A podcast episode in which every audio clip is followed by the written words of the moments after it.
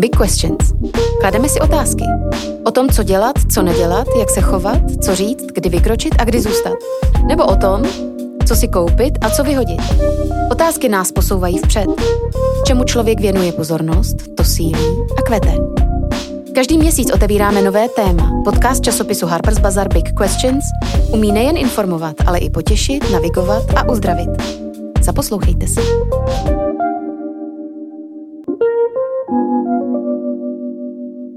Jedním z našich IDEAMAKERS, který s námi na konferenci i v tomto podcastu mluvil o všem, co souvisí s designem, je ředitel Moravské galerie Jan Press. Moravská galerie se díky němu před třemi lety stala vyhledávaným a respektovaným místem, kde se představuje a shromažďuje český design, ať už jde o tvorbu současných produktových designérů nebo módních návrhářů. Z tradiční instituce stvořil místo, které překypuje inspirací a novostí. Jan Press stojí také za úspěšným projektem Made by Fire. Vítejte v Big Questions. Honzo, vítám tě u nás v podcastu Big Questions. A rovnou se tě zeptám, chtělo rozhodnutí, nebo vyžadovalo rozhodnutí proměnit instituci, do které jsi vstoupil, odvahu? Ano, vyžadovalo.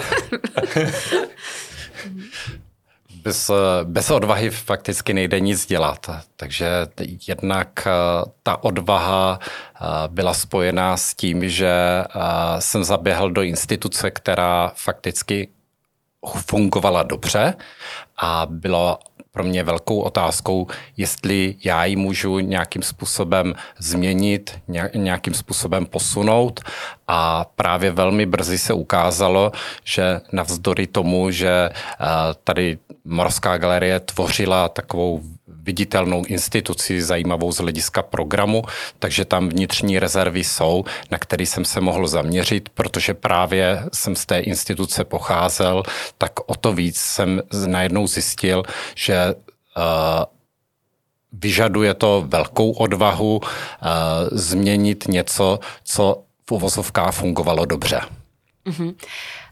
Já když jsem navštívila Moravskou galerii, tak mě potěšilo, jak rádi tam pracovníci té galerie pracují. Vlastně ta atmosféra je hrozně přívětivá, příjemná a měla jsem pocit, že mě tam jako návštěvníka galerie vítají. Mhm.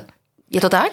To si právě myslím, že to byla taková velká vnitřní změna, možná protože jsem pocházel z toho prostředí, ale uvědomil jsem si, že tu instituci nedělá jenom výstavní program, ale dělají to zejména zaměstnanci a dělají to, a to na všech pozicích a vytvořit takovou tu instituci, která je velmi přátelská k návštěvníkovi, kde, pra, kde funguje respekt mezi jednotlivými uh, kolegy, tak nebude úplně jednoduchý, ale ukázalo se, že tady tahle práce je nesmírně důležitá a samozřejmě i díky tomu, že se mě podařilo pak stabilizovat, motivovat ten kolektiv, jsme se mohli vydat na velmi odvážnou a dobrodružnou cestu.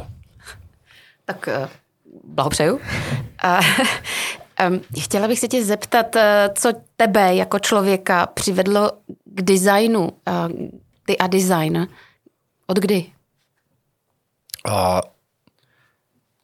s designem, a, tak s designem se to, samozřejmě to, to je velmi těžký, protože my jsme... Vyrůstali jsme, narodil jsem se za komunismu a do roku, v roce osmdesát devět jsem měl čtrnáct let a takový příležitosti setkávat se s kvalitními věcmi bylo velmi obtížné. Já jsem měl do určité víry výhodu, že můj otec byl architekt a nějakým způsobem byl, byli jsme frankofonně založeni, takže v tom období toho komunismu jsme si vytvořili takový mikrosvět, ve kterém byly krásné, kvalitní věci, které samozřejmě dneska mají obrovský nádech retra, ale tady v tomhle mikroprostředí jsme jsme vyrůstali a samozřejmě tady tohle nás formovalo. Do určité míry taky výhodou bylo, že v Brně se konaly veletrhy a čas od času přijeli i zajímavé severské firmy, které si zadávaly nábytek v českých firmách a tak se čas od času taky dostal nějaký kvalitní právě tady ten severský nábytek do českých interiérů a my jsme měli to štěstí, že jsme právě několik takovýchhle kusů měli, takže z toho pak i vytvář, se vytvářel ten životní styl, který do určité míry mě formoval. Mm-hmm. A ty jsi si už tehdy jako dítě uvědomoval, že se jedná o kvalitní designový nábytek, nebo byl, byl jsi schopen toho srovnání, když jsi třeba navštěvoval domovy svých kamarádů a tam byl ten sektorový? Tak v tu dobu to byl obrovský rozdíl. Byl obrovský rozdíl, kdy, ale zase je to jako štěstí, že jste se v, narodili v nějakém prostředí, kde třeba v tom našem domě, který pocházel z třicátých let, tak, to, tak tam, byly, tam bylo to dobové vybavení těch třicátých let fakticky v intaktní podobě a to všechno na vás má nějaký pozitivní vliv, že máte mahagonový parkety z takových těch velkých mahagonových dých a tím nějakým způsobem se odlišujete od, od těch jiných bytů nebo na těch panelákových sídlech, ve kterých všechno bylo jedním směrem unifikovaný. Takže t- taková tam do určité, do určité míry i nějaké takové to tady tyhle, tady tyhle, tady Takové, takovéhle malé indicie vás vlastně odli, začaly odlišovat od toho bezprostředního okolí. Uhum. A k tomu samozřejmě ještě taková exotika, že jsme neměli televizi, takže tím jsme samozřejmě získávali přízviskou plných podivínů. To je ale uh, zajímavá věc, protože tehdy vlastně televize byla to nejdůležitější médium v zemi. Dva programy, že jo? Ano, dva programy. A... To jsi byl docela outsider, když jsi nevěděl. Přesně, přesně.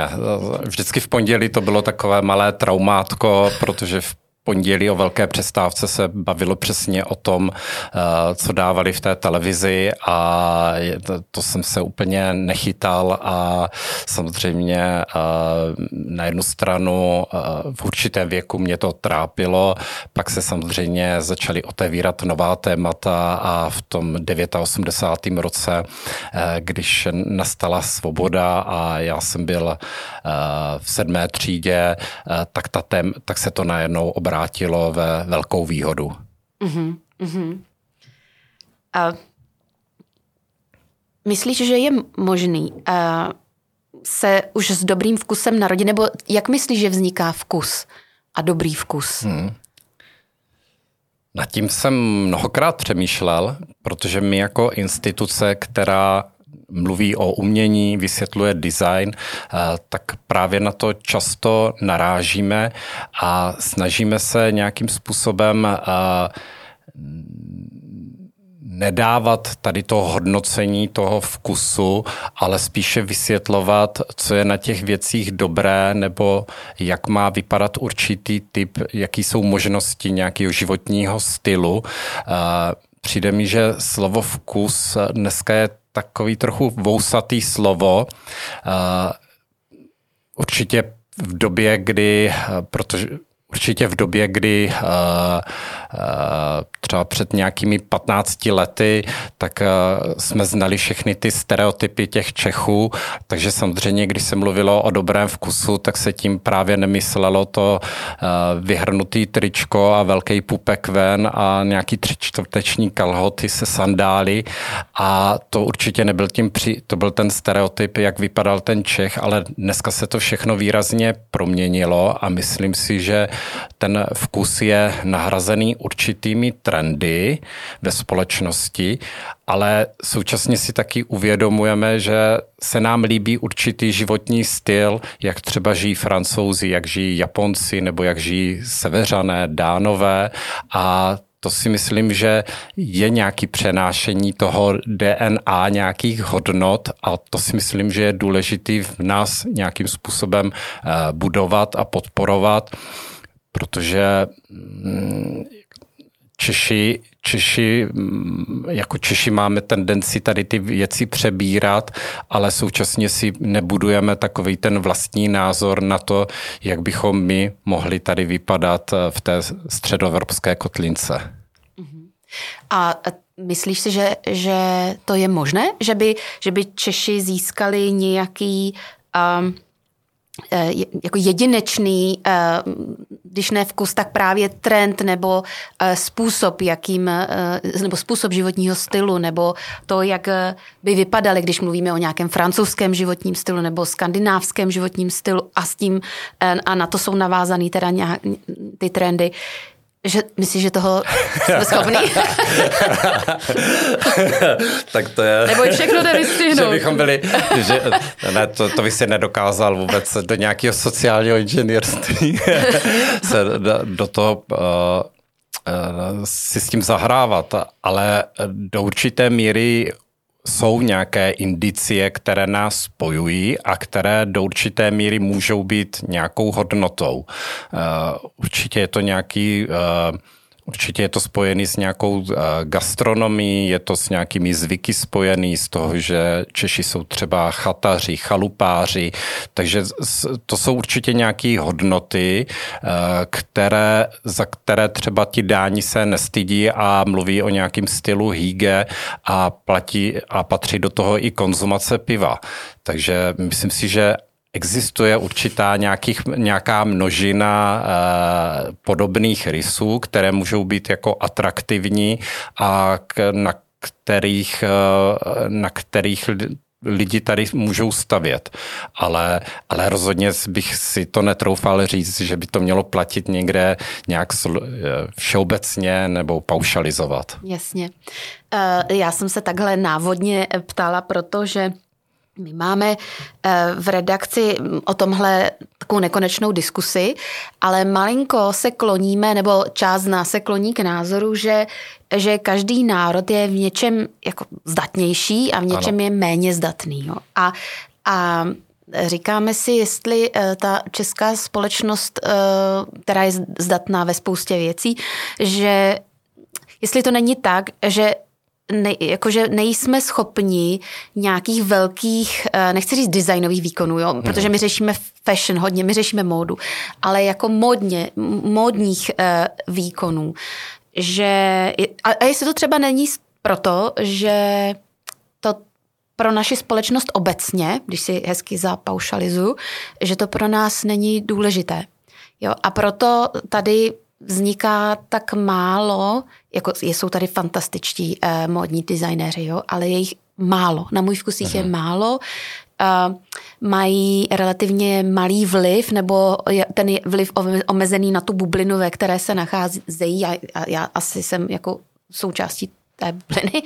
A, a pořád si teda v redakci klademe otázku, jestli tady vlastně může vzniknout něco tak silného jako Chanel, jako mm-hmm. Dior, jako Vuitton nebo jako Comme des Garçons. Něco, něco, něco podobně, podobně výstředního a silného. A nebo jestli máme přijmout jako fakt to, že se rádi oblékáme pohodlně, spíš outdoor a nenápadně, spíš konzervativně a jestli to vlastně není ten náš trend.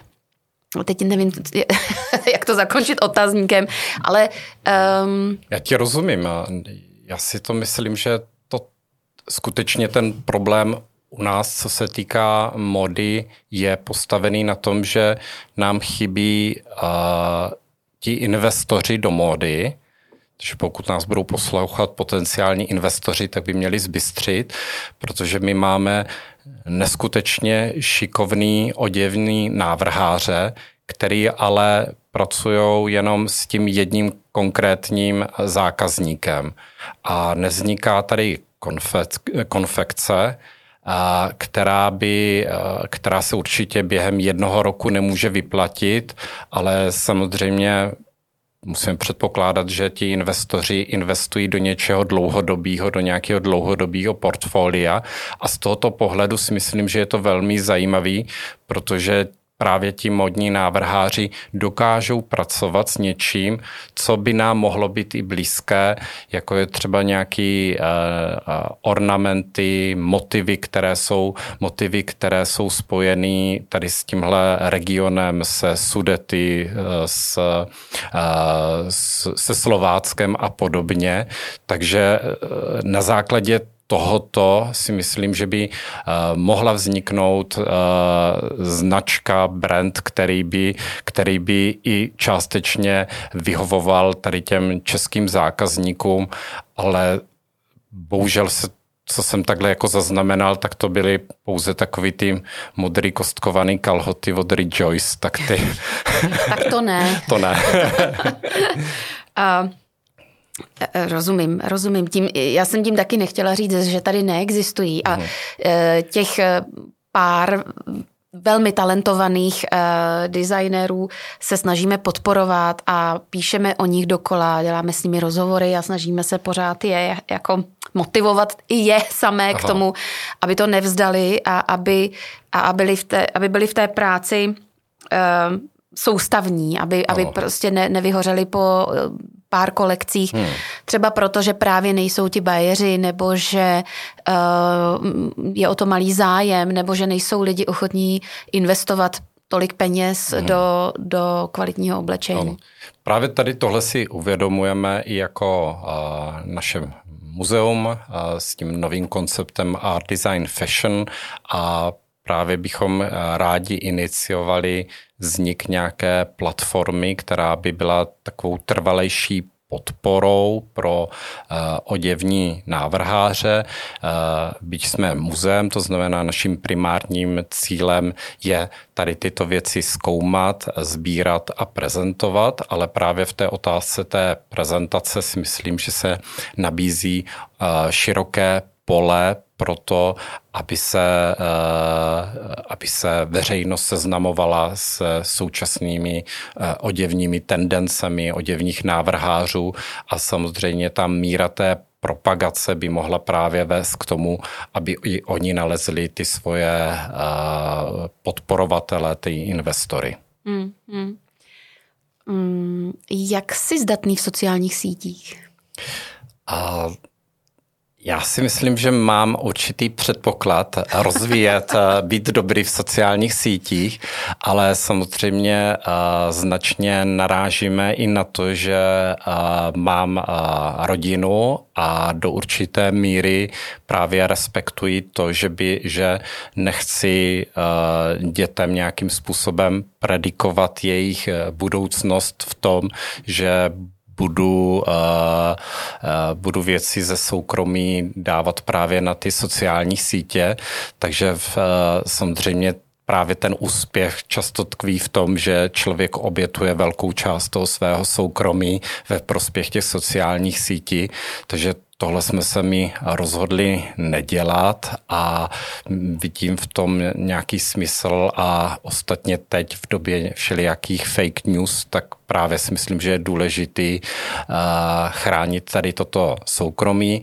ale jinak, když, se, když jde o to vystihnout nějakou atmosféru nebo to, co, co lidi zajímá a co by, co by rádi viděli, slyšeli, tak to, jak to zaznamenat na ty sociální sítě, tak to si myslím, že mě nějakým způsobem jde, že tu intuici v tomto směru mám dobrou. A, a ty sám používáš sociální sítě jako zdroj? Mm-hmm.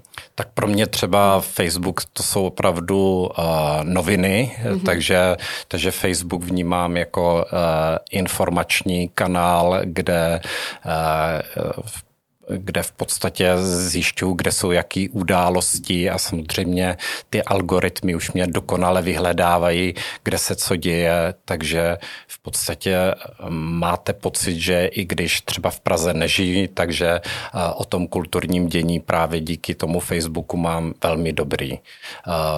V případě Instagramu, tak to je určitě pro mě místo, kde rád se seznamuju s novými trendy, takže pokud právě mě jde o to, abych získal představu o tom, co se děje v jakém oboru, tak myslím si, že ten Instagram mě všechny tady ty trendové novinky dokonale přibližuje. Uhum, uhum. To znamená, že ty jsi aktivní i na Instagramu, rozumím tomu. Ale, ale nedávám tam příspěvky. Nebo úplně minimálně. Ale, mm. ale není to... Právě vím, že s ohledem na takovou tu jakoby nestálost toho, že to, co se stalo s Twitterem, tak to se může stát kdykoliv i s dalšími těmi sociálními sítěmi. A takže něco, něco mě velí právě respektovat tím, že ne, nemůžu být sám za sebe, tak respektovat právě tu, tu, tu možnost toho soukromí pro ty ostatní. Uhum, uhum. A doma s dětmi o tom mluvíte? Řešíte sociální sítě doma? Moc ne. ne.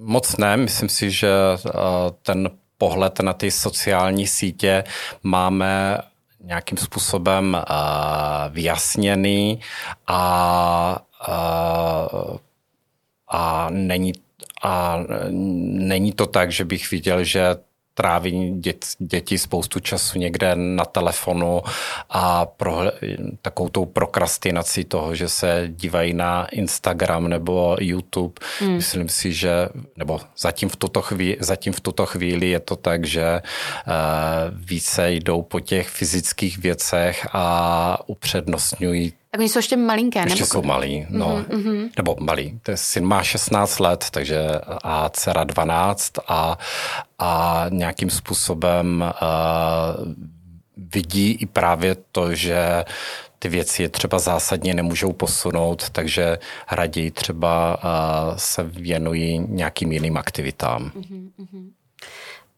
tak to mě takhle synek právě uvízl uh, na sociálních sítích, ale nebo ne, uvízl. Uh, já jsem měla pocit, že do toho kouká zbytečně dlouho, uh, ale musím říct, že jsem po čase zjistila, že je to jeho hlavní zdroj informací. Že zatímco u nás, když já jsem vyrůstala a mě bylo šestnáct, tak se u nás doma povalovaly pořád nějaké noviny a Lidovky a Reflex a já nevím, jaké Respekt, jak, možná časopisy, já jim listovala. A, a ono, když jako listuješ něčím, co tě zajímá, tak kolem toho jsou i zprávy, které vlastně za normálních okolností ty bys nepřečetl, ale takhle je všechny vlastně bereš a, a trávíš sebou. A ale to teď u nás doma vlastně takhle není, takže kromě Harper's Bazaru, který, který leží na stole, tak, tak jsem zjistila najednou, že on se orientuje v úplně jiných informačních kanálech a že to je pro něj vlastně hrozně důležitý zdroj. Takže jsem se uklidnila a přestala jsem doma povykovat, ať toho nechá. Právě myslím si, že to je důležitá změna, že oni to berou taky jako informační zdroj, takže v tomhle směru mě to vlastně nějak neznepokojuje a, mm. a myslím si, že s tím umí pracovat v tuto chvíli. Jasně. A vědí tvoje děti, co děláš? Co, jako v čem spočívá tvoje práce? Chodí za tebou Aha. rády do, do galerie? Jo, to je, to je takový to věčný téma. Samozřejmě tím, jak vyrostli, tak už tomu uh, uh, rozumí, ale samozřejmě předsta- vysvětlit uh, práci, která dneska v devadesát procent nemá ty okamžitý hmotný důkazy své existence, že je to takový, že se živíme tím, že vlníme vzduch, tak, tak zpočátku nebylo jednoduché. Samozřejmě tím, jak následně pak uviděli ty konkrétní hmatatelné projekty, ať spočívající v nějaké rekonstrukce, vybudování expozice, úspěšné výstavy, úspěšné publikace, tak samozřejmě uh, tam jim začalo docházet, že ty věci vznikají v nějakým delším čase a samozřejmě stojí to nějakou větší námahu a myslím si, že s tou mojí práci se dobře identifikuji a uh, že v tomto, v tomto směru jsou pyšní na to, co dělám. A dávají ti nějaký feedback, co se jim líbí, nelíbí? Uh... Je to tak? Nebo? To, tak to je, to, to samozřejmě, to, je to, uh, dostávám, často dostávám pořádnou sodu uh, i za to, co kde řeknu, uh, protože znají i moje, moje silné stránky, ale i slabé stránky, uh, takže po nějakém mediálním výstupu se velmi kriticky pak uh, na mě dívají, takže, takže určitě i teďka to schytám. Jo. Vyslechnou tě a schytáš to. Uh, mohl bys mi říct něco víc uh, o projektu Made by Fire, s kterým jste uh, nesmírně uspěli v Miláně, uh, teď v Praze, výstava se bude přesouvat do Brna. Uh, můžeš jít nějak... Aha. Uh-huh. Uh, tak Pro mě, bylo, pro mě bylo klíčové, když jsme otevřeli ten nový koncept expozice a muzea Art Design Fashion, tak jedním z těch cílů bylo nejenom ukázat českému publiku, že existuje český design, móda ve spojitosti s uměním, ale také jsem si dal za cíl, že bychom chtěli právě ten český design nějakým způsobem internacionalizovat. A těch příležitostí nebylo mnoho, ale objevila se tady taková pocovidová výzva z, z rozpočtu Evropské, nebo bylo to z programu Evropské unie, kde jsme mohli požádat o projekt, který by právě mohl vést tady k takovéhle internacionalizaci. No a my jsme se rozhodli s ohledem taky na množství času, které na to bylo, protože mezi výzvou a vyhlášením a podáním byla velmi krátká doba, tak omezit tu tematiku designu právě na dva materiály, porcelán a sklo. A myslím si, že to byla správná volba, protože zápětí i po vypuknutí války na Ukrajině se právě ukázalo, že tady toto téma je zajímavý nejenom z hlediska designu, ale že to i vytváří určité politikum v tom, jakým způ- odkud právě tady ty sklárny a porcelárny můžou brát energie, a na základě tady tohoto zadání jsme oslovili kurátorku Danici Kovářovou a Evu Slunečkovou, aby rozpracovali podrobný koncept tady tohoto, tady této výstavy. Tady ta výstava se uskutečnila v Miláně, měla opravdu obrovský úspěch. Mluvilo, mluvilo se o tom, že je to opravdu taková reprezentace českého designu v zahraničí, a potom po tady této výstavě jsme se rozhodli, že uděláme reprízu, velkou reprízu tady této výstavy v Brně, no ale pak se nabídla příležitost prezentovat tady tuto výstavu ještě na Pražském hradě, což, jsme, což samozřejmě nedávalo ekonomickou logiku, ale z hlediska nějaké ambice a i možnosti prezentace českého designu právě na Pražském hradě, který se po čtrnácti letech otevřel právě pro různé výstavní projekty, a my jsme mohli být tím prvním projektem, tak to byla opravdu velká výzva. Mm-hmm. Takže jsme mohli takhle i právě pražskému publiku a i mezinárodní scéně ukázat, na čem stojí čes, současný český porcelán a sklo, za což jsme byli velmi rádi, protože to stejné publikum nemáme v Brně a tady to mělo obrovský dosah. Mm-hmm. Nicméně teď míří Made by Fire do Brna. Ano, míří do Brna.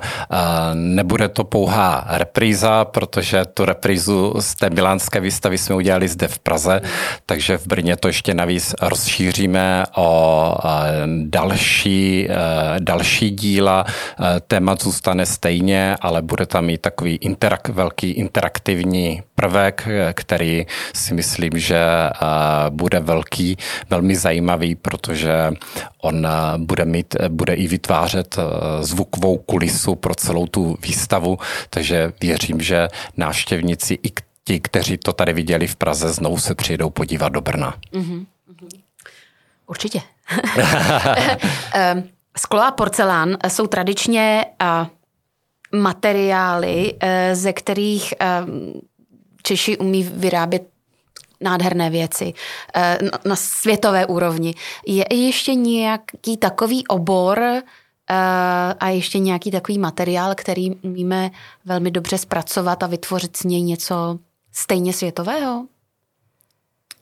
Tak to je ještě taky ta otázka toho, Pěkná, jací jsou, otázka. Je taky, v čem jsou vlastně Češi dobří. A já myslím, že ano, že ten předpoklad, že opravdu tady byla, tady velmi byly dominantní ty technické obory, které, takže je tady velké množství firem, které vyrábí kvalitní věci, ale v tuto chvíli třeba nespolupracují s designérem.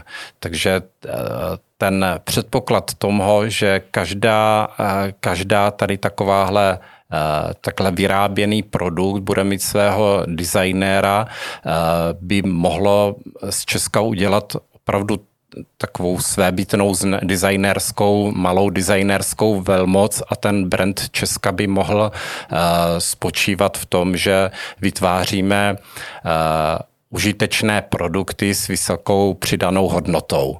Mm-hmm. To znamená, i v tom je ten aspekt pak té ekologie, protože ty věci, které jsou nadčasové tak, a jsou kvalitně vyrobené, tak daleko déle vydrží a samozřejmě produkují daleko méně odpadu.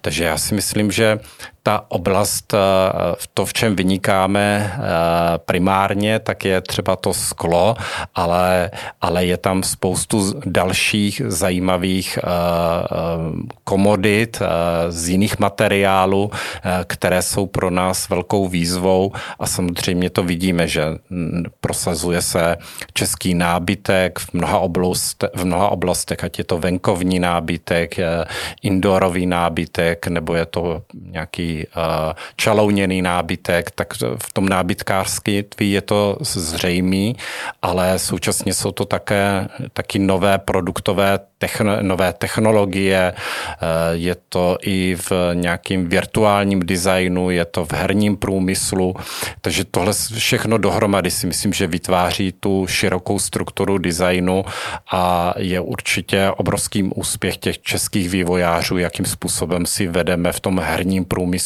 kde je obrovská konkurence a kde třeba to tolik není postavený na penězích, ale právě na těch invenčních nápadech a schopnosti tady ty věci zprodukovat. Pak je otázka třeba té velké distribuce, ale právě, ale právě v tom si myslím, že Češi vyniká, vynikají a daří se vlastně spojit ty technické s designem. Mhm, mhm. To je tak hezký tě poslouchat, protože ty evidentně vidíš sklenici jako napůl plnou.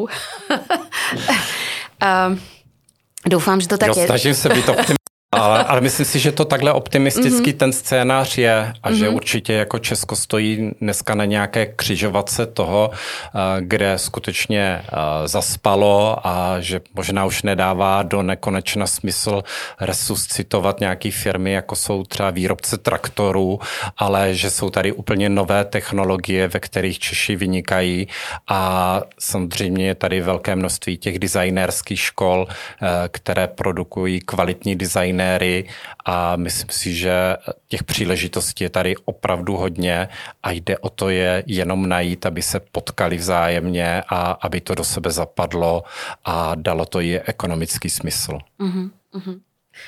A ty jsi také zmínil uh, udržitelnost. Uh, um, já přejdu k tomu, že jsi na naší konferenci IDEAMAKERS hezky pohovořil o tom, jak jste doma vlastně skoupí na věci, jak když jedna věc přibyde k vám do domova, tak jiná věc musí, musí pryč.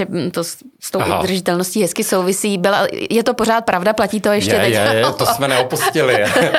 Tak tenhle, ano. tenhle koncept jste neopustili. Jak to teda funguje prakticky? Tak myslím si, že je to že je to jasně daný těmi možnostmi, který, který v tom bytě, který obýváte, tak který máte k dispozici mm-hmm. a že to A zkusím asi takovou malou odbočku, že mám pocit, že dřív, aby se uživila země, tak bylo potřeba, tak bylo potřeba obrovské množství zemědělské půdy na, na to, aby uživilo pár lidí, a dneska se zjišťuje, že my dokážeme vyprodukovat tolik zemědělských potravin, že bychom uživili trojnásobek. A uh, myslím si, že i právě se ukazuje, že v tom bytě, kde, který určitě někdy za té první republiky, tak možná tam bydleli dva nebo tři lidi plus služka, tak dneska dokáže žít daleko více lidí, ale samozřejmě musí k tomu přizpůsobit ten svůj život, a, a, základ, a základ je právě oprostit se od velkého množství věcí. To neznamená, že si nemáme dělat život, nebo máme si dělat život, tak, máme si dělat život hezký, a samozřejmě to, jakým způsobem to v tom bytě vypadá, tak to se samozřejmě odráží potom, jak se formuje ten právě ten, možná ten životní styl nebo vkus těch dětí. Ale důležitý, ale důležitý je opravdu si vždycky říct, co je k životu potřeba a co ne. Mm-hmm. Takže když... Což takže, je pro člověka z designu. Což je, ano. e, protože ty jako člověk, který má rád krásné věci, nebo to nemusíš být ty konkrétně, ale jako člověk, který se rád obklopuje krásnými věcmi, tak jak právě vyřeší teda to, že jedna věc přijde, jiná odejde, nebo jestli to je o, jako o ulpívání a neulpívání hmm. na věcech? Tak je, je to takový ten do určité míry třeba ten trend, který jednu dobu to tady bylo, jednu dobu to byla taková obsese se dívat na ty, na Marie Kondo, mm-hmm, mm-hmm. která pak ve finále to, poté co měla děti, pod, pod děti tak celý ten koncert, tak, tak řekla, tak a teďka už si budu jenom užívat života. A dost. a, a tak, tak do určité míry Jsme, jsme tady tímto limitovaní a i do budoucna budeme, protože ceny, toho, ceny bydlení se zvyšuje a, a do určité míry ten, ten náš prostor se v nějaké podobě bude zmenšovat. Takže si myslím, že ta otázka toho, jak bude žít střední třída nebo nižší střední třída, tak určitě, určitě nás čeká, čekají nějaké zásadnější změny. Ale i na tohle právě si myslím, že třeba design prudce jako dokáže reagovat a s potěšením člověk zjišťuje, kolik nových projektů ohledně nějakých malometrážních bytů vznikají, kolik vzniká projektů ohledně tiny houses a toho, co měla být jenom kratochvíle pro lidi, aby žili v hezkém prostředí v přírodě, tak se může stát i nový životní styl. Takže si myslím, že lidi pružně reagují na tady tyhle impulzy, a je to třeba i právě oblast pro design důležitá, a tam je vidět, že ti designéři skutečně na to umí zareagovat. Umí zareagovat na zkostnatělost vydávání stavebních povolení a vymyslí posady a, a tak dále. Mm-hmm, Takže mm-hmm. Tohle, tohle se mně právě líbí a myslím si, že tohle je možná taková česká vlastnost. Umět se přizpůsobit a kreativně proměnit to prostředí. Mm-hmm, mm-hmm. Na druhou stranu, jako co mě opravdu ještě teda, když jsme se narazili na ten vkus, tak myslím si, že často se to spojuje právě s tím oblékáním, ale to, co jsme si opravdu nechali tady v Čechách zničit, tak uh, myslím si, že ty šedé panelákové sídliště byly daleko hezčí a lepší a kvalitnější a autentičtější a pravdivější, než jsou ty pomalované, zateklen, přesně tak, nebo lososové, nebo, jo, nebo Bůh ví jaké pomalované paneláky, a stejně tak i třeba ten venkov, který se vlastně změnil, takže člověk nepozná, že je na venkově, že mají stejné velikosti oken, jak kdyby, jak kdyby se žilo ve městě, stejně tak ty pomalované fasády. Takže tohle si myslím, že jsou takové zásadnější věci, které nedokážou tu českou krajinu změnit ze dne na den a zabere to spoustu času. Mm-hmm. Uh... Já s tebou absolutně souhlasím, protože třeba moje rodné město Most se proměnilo právě v, protože Most, to, to jsou v podstatě hlavně paneláky. Hmm. A takže teď je to hodně právě oranžová, meruňková, lososová, peppermintová a všechny ty baráky takhle září. A vždycky si říkám, jestli je, je ještě šance, že se vrátí k té své původní barvě, jestli, to, jako, jestli jsou tyhle kroky vratný nebo ne. Hmm. Jo, to je, to je. Ale a moje další otázka je, jestli mm, máš tendenci, takhle, já mám tendenci nakupovat nábytek a, po bazarech a ve vintage shopech a, a, a vyloženě dávám přednost starému nábytku. Jo? Vymlouvám se na udržitelnost a recyklaci a tak, ale, ale ve skutečnosti je to prostě tím, že mám ráda nejméně sto let starý nábytek. Um, co, co ty jsi za člověka? Čemu dáváš přednost? Máš rád vintage věci spíš nebo uh, to, co přichází nového? Já mám asi já to mám asi taky tak půl na půl. A myslím si, že nepodléhám takovému tomu stylu, že zrovna frčí Japonsko, takže ten jejich architektonický styl je to, že všechno je teďka ošuntělé a uměle zestaro, zestařované trámky, takže když náhodou pojedete do Bauhausu a uvidíte tam, že najednou vám nabízí tam trámy, které jsou uměle prožrané červotočem. Ohořelé. Ohořelé. Tak tohle opravdu, tohle opravdu jako nejsem schopný jako skonzumovat, ale pokud ta, pokud ta věc je zcela funkční, tak si myslím, že by měla mít v životě člověka nějakou přednost a samozřejmě existují dneska ty techniky, kterými se současní designéři baví a to je všelijaké doplňování a, a ozvláštňování a dodizajnování do těch současných potřeb a, tady těch starých věcí. Takže rozhodně na ty staré věci se nedívám nějak pětně, nějak památkářsky, ale myslím si, že je dobré si vážit všeho, co je tady starší sto let, protože ta doba je tak strašně rychlá a turbulentní, že uh, i to silný devatenácté století, který se propsalo do těch všech měst, tak nenávratně nám mizí a každá továrna stará, která se zbourá a vytvářela de facto paměť nebo genialoci toho místa, tak když ji zbourají a místo toho tam vyroste nějaká korporátní administrativní budova, tak si myslím, že je to špatně. Uh-huh, uh-huh. Takže nejsi člověk, který by se zbavoval starých věcí pro nové a jenom proto, že ty nové jsou hmm. jako hezčí nebo designovější? Hmm. No, to, to rozhodně ne.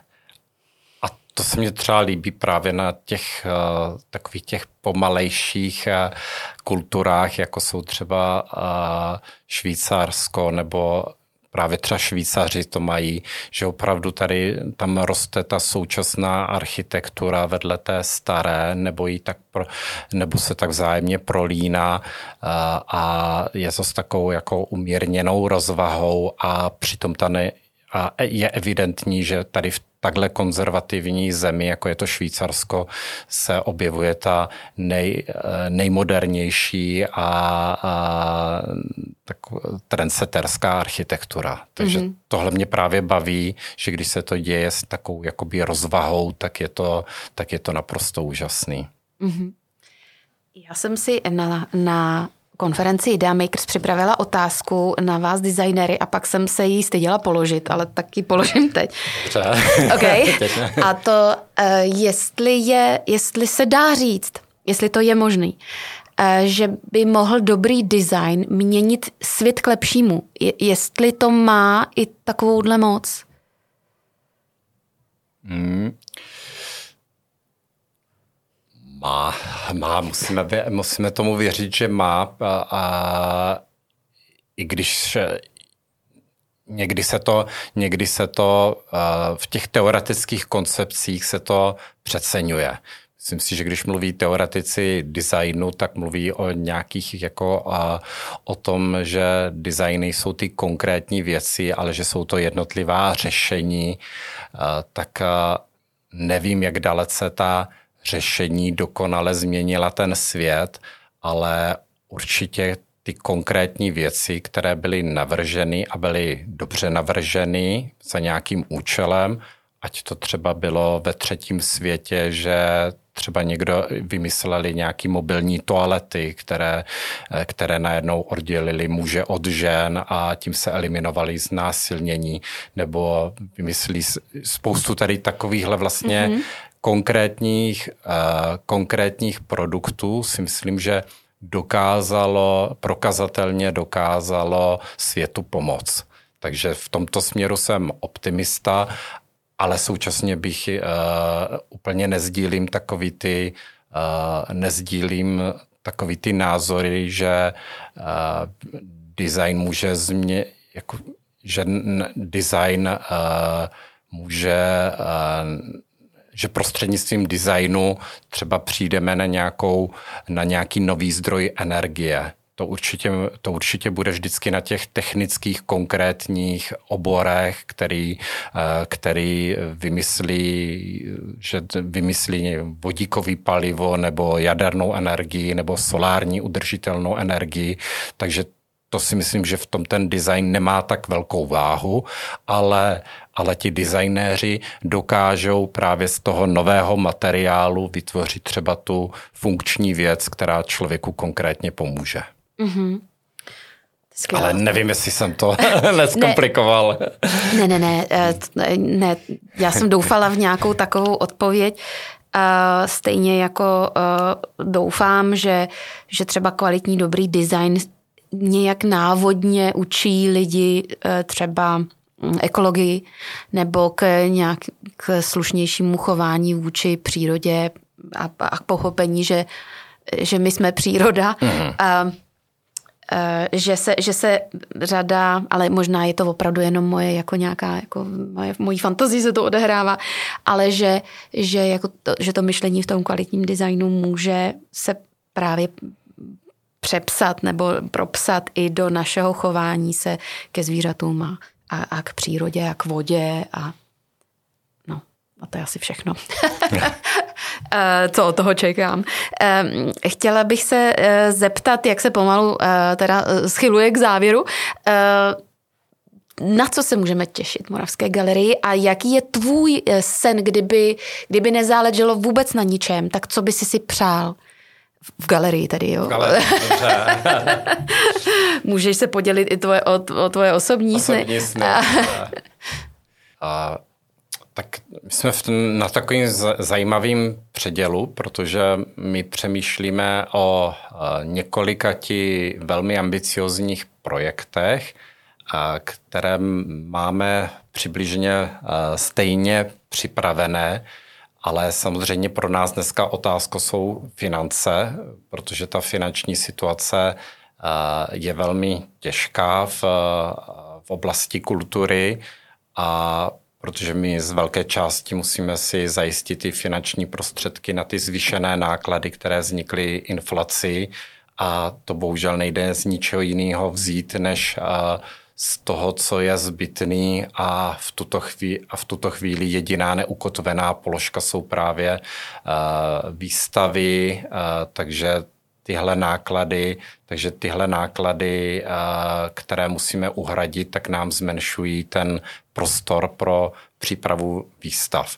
Uh, kdyby, kdyby všechno šlo úplně ideálně, tak jak, tak jak bychom chtěli, tak právě můj velký sen je pomoc české modě, protože si myslím, že v těch jiných oblastech to funguje daleko dál a je to už takové autonomnější, ba dokonce už tam vznikly i všelijaké uh, uh, aso- vznikla asociace českého průmyslového designu, to znamená, dokáží už oni mluvit sami za sebe, ti výrobci, ale v tom fashion to pořád ještě nedokážou, nebo nemají vytvořenou tady tuhle platformu.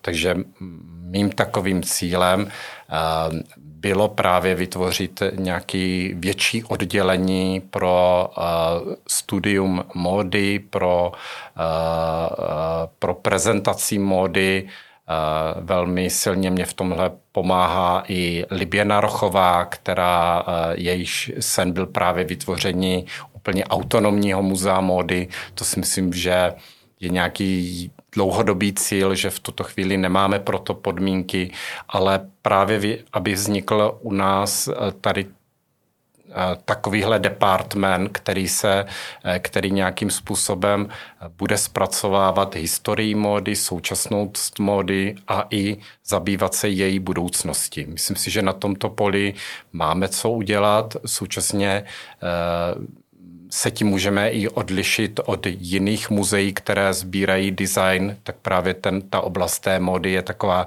těžce uchopitelná. V Brno má proto určitý předpoklad, protože zde byly ty textilní továrny, takže spojení toho moravského Manchesteru s nějak a, a, s, a překlenout tady tu tradici toho moravského Manchesteru do současna, tak je uh, určitá naše výzva.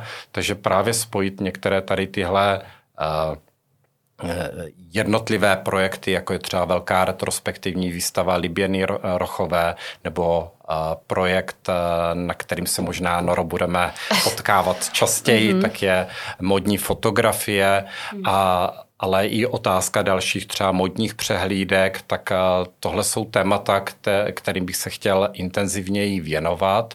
A přestože nepocházím z toho prostředí módy, tak si myslím, že jsme nějakým způsobem navnímali ty potřeby, které tady tohle odvětví má, a tohle bychom chtěli do budoucna nějak srozumitelně podporovat a posunout tyhle věci kupředu. Úžasný. A já bych, já bych každému doporučila se s tebou o něčem bavit, protože jsi skutečně optimista, optimistický člověk, a já bych si taky moc přála, kdyby se ti to teda podařilo.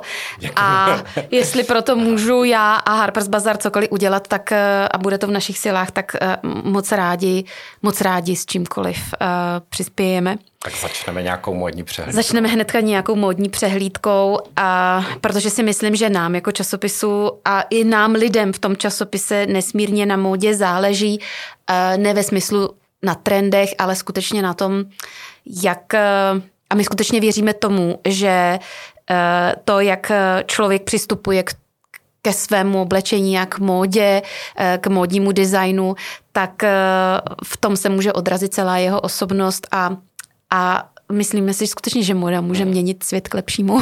A určitě už mnohokrát se tak stalo, že móda je, móda je skutečně jako to vyzařování sebe sama navenek. Samozřejmě se za módu můžete schovat, že si koupíte něco, co k vám nepatří, nepřísluší vám, ale současně taky může být velmi pravdivou výpovědí o pocitech, náladách, a, a zvlášť právě u mladých lidí. Takže mm-hmm. já bych vůbec módu nepodceňoval v tom, jak, jak reflektuje momentální pocity společnosti. Mm-hmm. Děkuju, Honzo, že jsi sem dorazil z Brna, i přesto, že tedy jsi trochu nemocný. Moc ráda jsem si s tebou povídala v Big Questions a doufám, že se nevidíme naposledy a že se zase buď v podcastech, nebo v časopise, nebo někde jinde potkáme. Měj se moc krásně. Děkuju. Můžete se těšit na další podcasty? Sledujte nás na harpers bazaar tečka cé zet.